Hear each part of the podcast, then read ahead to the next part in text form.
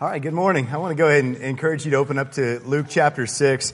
I'm going to begin there in, in just a moment. Uh, he closes um, uh, chapter 5 uh, with um, uh, something that I really wanted to talk about today, but I just talked about it in January about the old wine and, uh, and the new wineskins.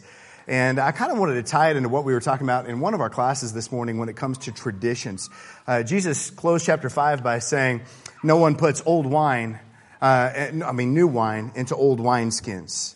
And, and the point of that parable is to say this, man, once, once you are established in something, once you have been a part of a teaching or a tradition that has stretched you, um, it, it, molds you and it forms you, and that is what you are. That's what you become.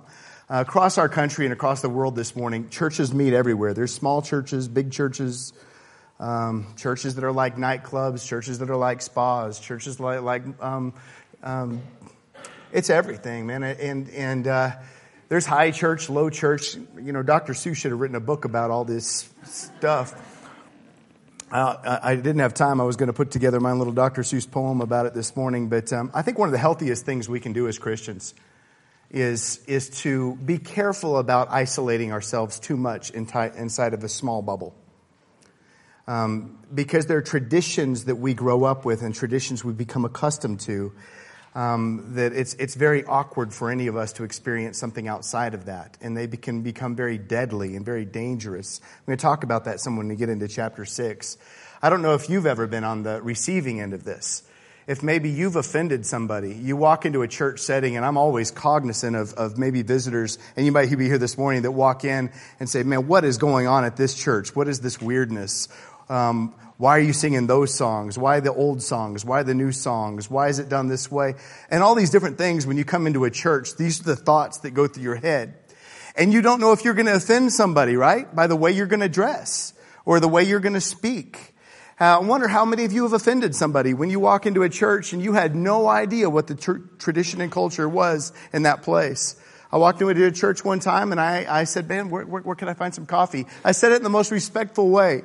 This man said, This is not a coffee shop, son. I was like, Well, I'm a, am uh, a coffee person. Um, but it's one of those things that I had really offended that person, and I was thinking, man, that, that was hurtful the way he responded to me. You know, and I've seen other uh, moments where maybe somebody's baptized in a church and there's visitors there and they're excited and they start clapping, but that church doesn't like clapping, right? And so, so somebody gets up and rebukes the visitors for clapping. You know, and, and all of a sudden you just valued your tradition more than you valued what? The people. And, and, all of a sudden something happened where your traditions became more sacred to you than the people themselves.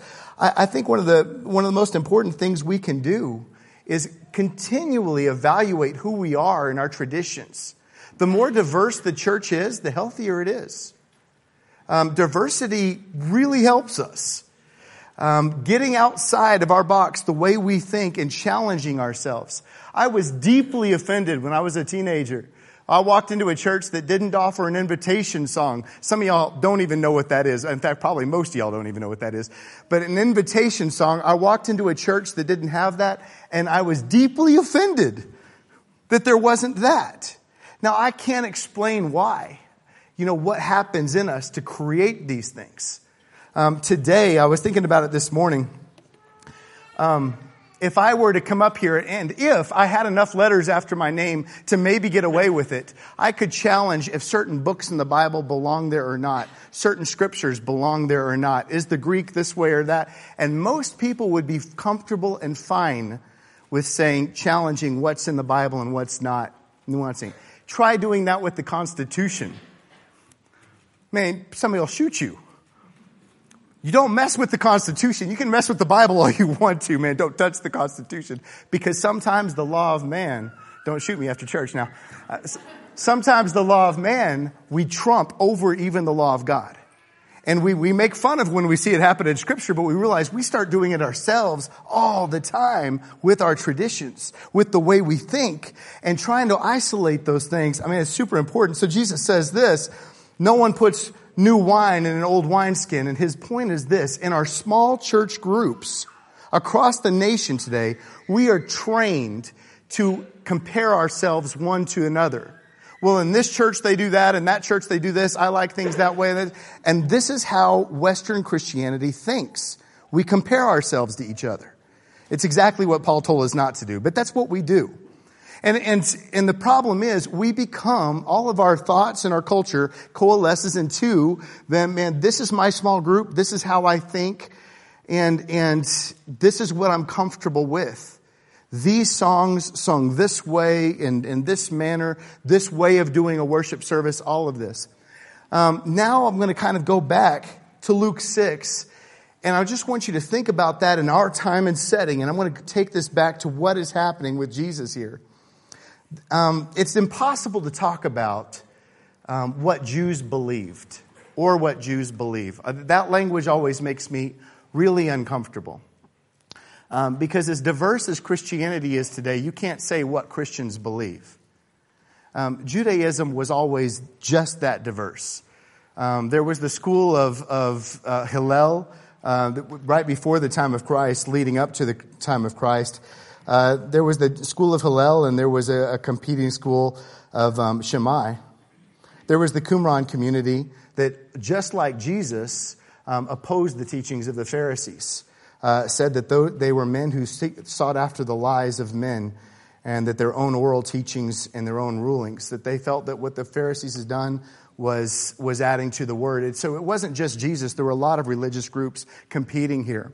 But by the time of Christ, get this, there were a thousand and one different laws just pertaining to the Sabbath day. A thousand and one Sabbath laws. Now, to put that into perspective, there were only 613 laws in the Old Testament altogether. And so just their laws about Sabbath were bigger than the entire Bible, the entire canon. And so if you're ever bored, sit down and just read about Sabbath laws. It's actually super fun. Um, s- some of their laws, I mean, I always love getting into this and talking about it. And, and really, to be honest with you, in many, many communities, these laws are just as absurd today. And we definitely have our own. You can spit on the Sabbath as long as it falls on a rock. If it falls in the dirt, you just made mortar. True story. That's a law. That's a written law. That's not me making fun. That is a written law, right? Um, even walking through the grain fields, when we open up the story, you can stop right there because the school of Shammai taught you cannot walk through a grain field. Why? Because if your ankle turns, anything happens and you step on, you just threshed wheat. You know, you just did something that was work, okay? And so these were laws. You can gar- you cannot gargle on the Sabbath. You cannot, you cannot um, pare your fingernails. You can't bite your fingernails on the Sabbath. That's work. You cannot put out a fire on the Sabbath. If your house is on fire, you have to let it burn. It got so serious, and now, now, by the way, if a Gentile walks by, this is also in their law, they're allowed to put out the fire, but you're not allowed to ask them to you're allowed to say, it would be nice if somebody put out this fire. But you, I'm, I'm actually, I've been saying let me tell you, I'm, I'm quoting that law. That's exactly what it says. You can say it would be nice, but you can't ask somebody to do that for you. Um, and so all of these laws, they got super weird. It got really weird um, up at, at, right up until the time of Christ that an entire community was wiped out in a war. Um, because it was on the Sabbath and they were not permitted to defend themselves.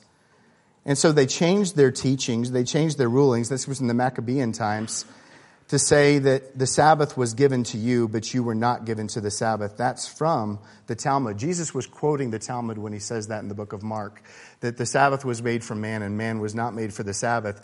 And so to save a life, you can defend yourself because they began to view life as sacred. Scriptures, if the house was on fire, you could work to save Scripture because Scripture was considered sacred. So you could save a life at this point. You could save scriptures. You, there's things that you could do because they were considered sacred in their culture. But this is how Luke 1 opens up. On another Sabbath, we went into the synagogue and as he was teaching and a man was there. Oh man, I'm sorry. I got ahead of myself. I'm going to have to read this. This is just, let me just begin in verse 1 and then I'm going to get to that. One Sabbath, Jesus was going through the grain fields, and his disciples began to pick some heads of grain, rub them in their hands, and eat the kernels. Let me tell you, they just broke four Sabbath laws in one sentence. They walked through the grain fields. That was against the law. They rubbed them in their hands. That was preparing food. Okay? Everything they did right now just violated the law, and all they're doing is walking through a grain field and eating the grain. But the Pharisees are looking to entrap him, and they said, Why are you doing what is unlawful on the Sabbath? The next story we have, it says, On another Sabbath, he went into the synagogue and was teaching, and a man was there whose right hand was shriveled. The Pharisees and the teachers of the law were looking for a reason to accuse Jesus. So they watched him closely to see if he would heal on the Sabbath. Now, believe it or not, man, I had to look this up because I could not believe that this was true. But the house of Shammai, which was the, you know, the more prevalent house of, of, of the Pharisees' thinking, said this. On, on, on Sabbath, Sabbath is not for petition, but may healing come swiftly. You're not allowed to pray for the healing of another person on Sabbath. Did you catch that? You can't even pray for the healing of another person on Sabbath. You sure couldn't heal somebody on Sabbath unless it was life threatening. If a bone is broken, it cannot be re- replaced, it cannot be mended on the Sabbath. That's how serious this was. So when you're talking about a healing that's going to take place, you know, this is the one story I looked at with Christ and said, what problem would they have with him healing somebody? on, on, on the Sabbath. how is that work? It's because Jesus, it's not work to heal somebody. I, and all of a sudden they're watching him to see if he would do this. And this is what Jesus does. Jesus knew what they were thinking and said to the man with shriveled hand Get up and stand in front of everyone. So we got up and stood there. Um, I really love this part of the story. Because what you did in the most sacred place outside of the temple, when you come to the synagogue, this is a sacred assembly. And you would take the sacred law out and you would present the sacred law in front of the people. And this was a place where everything is done and you've gone to church this way. It's got to be done in this order. It's got to be sacred. And he takes this lame man and brings him up in front of everybody. And Jesus is essentially saying this, this is what's sacred. This man is sacred. This hurt man is sacred. And what's better? To do good, to do good, or to do evil on a day like this? Um, I don't know how many of you, like me, have been hurt by this in the church in, in your life. As a minister in the church, I cannot tell you how many times you have to become extremely thick skinned, uh, especially growing up in church in the South, where listen, if I baptize somebody and I, I didn't say Father, Son, Holy Spirit, or if I said in Jesus' name, or if it didn't go all the way, all these different things, this formula had to be exact, or I was seriously rebuked. Um, I remember serving communion. It was my greatest fear to this day in church outside of maybe leading singing. When you would stand and you were told to do things a certain way, and the men would march down the aisle together at the same time as the men on that side, and if your step was off, son, you are done. And I, I came in the doors and somebody pulled me aside and they needed to pray and they were talking to me and I said, I'm serving communion. I was out of step with that side of the auditorium. Listen, I had a man in tears pull me by my arm into my office, throw me against a wall, and let me have it because I was out of step. Let me tell you, man, that kind of stuff, that kind of behavior in a church is stuff that makes me, and maybe you've been there before, and, and especially the people that aren't here, it makes me want to say, God, I love you, but deliver me from those people. I can't. I can't do this. I can't go there. I can't be around this. And here's the sick thing that was happening in the synagogues and with the law. They valued the Sabbath as sacred, the temple as sacred, the scriptures as sacred, but they did not value people as sacred. They didn't value the people as sacred, and they were willing to sacrifice people for the sake of their traditions. And that is really what's at work in these chapters. Paul says this in 1 Corinthians 3 um, 17. Well, I'm going to well, I'm going to come back to that verse. In, in 1 Corinthians 3 17, God's temple is sacred, and you are that temple. You are the very temple of God and the people that are around you. In class this morning, we were talking about one of the most sacred topics to me, and that is this idea that when I speak, when I'm in an argument, when I, whatever's happening in my life, I am before God. I am before Him in His presence. In my sin, I am before Him. And my, in, in every moment of my life, I live before a holy and mighty God. And when I speak and everything that happens, thinking that way, that I'm continually in prayer before this God. And how that affects the way I think and I speak and I live and all these different things. Um, that is something we have to continually keep in our minds uh, present before us. And Jesus is going to do something. I want to kind of demonstrate what he does through his ministry. In each one of these healings, he violates a law of the Talmud, the Mishnah. He's going to deliberately do it. Now that's something I didn't know before. I thought, well, man, did he mess up? No, he goes out of his way to break their laws. I'll give you some examples of that. Um, we talked about walking through the wheat fields. He didn't have to walk through the wheat fields. He deliberately walked through the wheat fields to make a point out of this, but he was violating their, their laws. When he tells a man, rise up, get your mat and walk on the Sabbath, there was a specific law against carrying your mat. He could get up and walk leisurely, the Talmud says, but he could not walk carrying a mat. So Jesus goes out of his way and says, oh, by the way, pick up your mat because we're going to break that law. Then he's going to um, heal a blind man. It says he put spit on the blind man's eyes. You remember that story from the book of John? He spits and he puts it on the man's eyes. Did you know that there's a specific law that says you will not put spit on a man's eyes on Sabbath? Dead serious. I gave you the reference right there. That's from Shabbat 16, um, 108b. That's a specific reference. You can't put spit on a person's eyes on the Sabbath day. So what does Jesus do? I'm going to deliberately break your law. And he's going to do it over and over again. Here he heals a man on a day where he says, You're not supposed to heal somebody unless it's a life threatening thing. So what he does is he deliberately isolates and addresses those laws which were man's laws and, and says, This is not acceptable. And I think we have to do the same thing in our church and our culture today.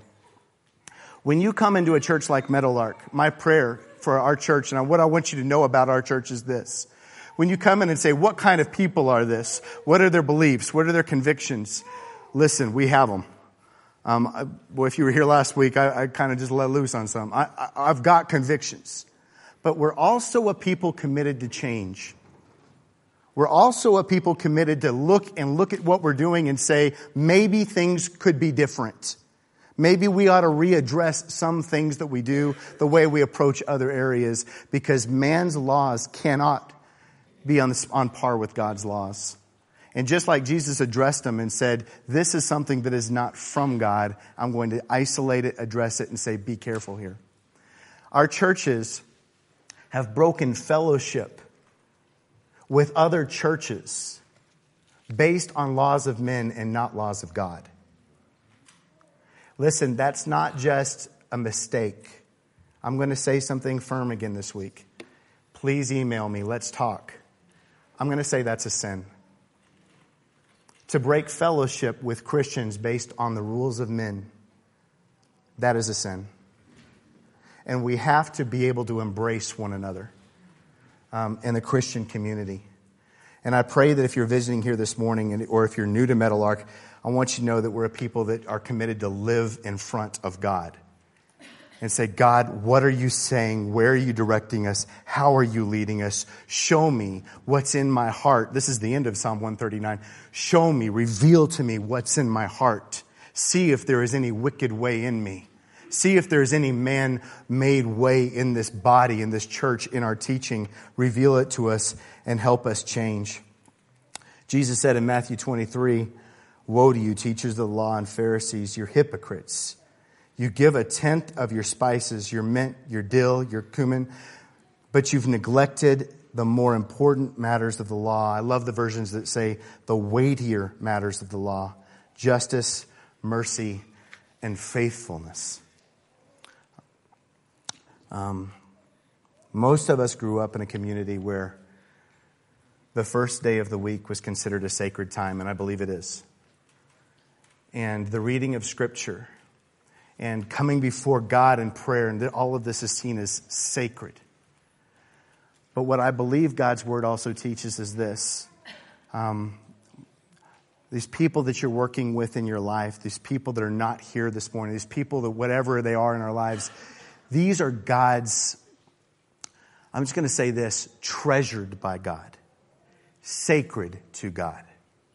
And, and, and our outreach to other people, I, I pray that we would be very, very concerned with what God considers sacred and not with what man considers sacred.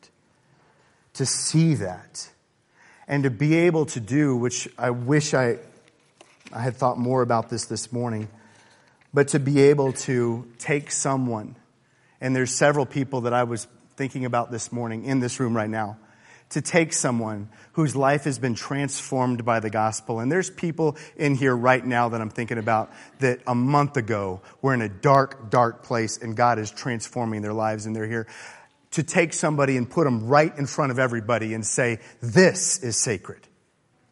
This healing right here is the Word of God. This is what church is about, is this person.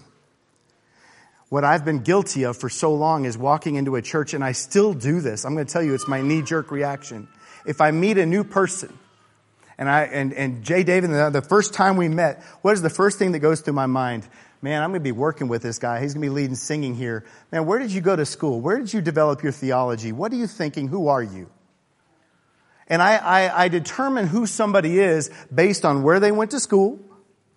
Um, and believe me, I've got strong feelings about our different schools, okay? What church background do you have? And I don't think in terms of David, Brad, Vanna. I don't think in terms of people anymore. I think in terms of churches, ideologies, all these different things, and I just brand people. And that has been my life for a long time, and it's so, so wrong to do that, I believe. When you come to a church like Meadowlark, listen, you're in a place full of a lot of people that disagree with one another on a lot of things. Um, we don't talk about politics a whole lot here because let me tell you, we're just as blue as we are red in this room right now. I had a girl that called me at midnight last night. We talked at 2 o'clock this morning. I think. I don't know. I was tired. But she was struggling with some things, and I'll never forget the time that she walked into a church and she was wearing an Obama t shirt when she walked into a church in the South. And she was asked, please leave the body now because of the shirt that she was wearing. We put the laws of man over what's sacred to God. And listen, man, I, it's easy to find that in other people, and it's very difficult to find that in ourselves. So I want to pray that we will continually do this because Christ made a point of this. He isolated it. Um, I want to come before God in prayer um, as a body, but maybe more importantly, um, individually. And I want you to lift up to God what you hold sacred. What is sacred ground with you? And pray that, um, pray that what we hold sacred is what also God holds sacred. And I want to confess in front of all of you, I, I pray that I demonstrate this in my work here, that I'm willing to sacrifice Jeff and sacrifice even long held traditions maybe that I've had if it means God is directing us somewhere different. Uh, Father, I, um, I just, I just want to ask of you, I want to beg of you, Father, um, that you are the same God that walked among your people and you revealed what was in their hearts over and over and over again. You exposed men's hearts. And I, I just pray, God, this morning that you would expose my own heart to me. You expose our hearts before you and that what we hold sacred is what you hold sacred. I pray that you would lift up our eyes, that we would see people, that we would see one another, and, and above everything else, live a law of love. I pray for your church today. Uh, God, we are isolated in different communities and we boast about what our, how, how our services are and how our services aren't. And I pray that you'd return us to kingdom thinkers. Uh, help us, God. It's uh, in Christ I come before you. Amen. Let's stand and celebrate our God.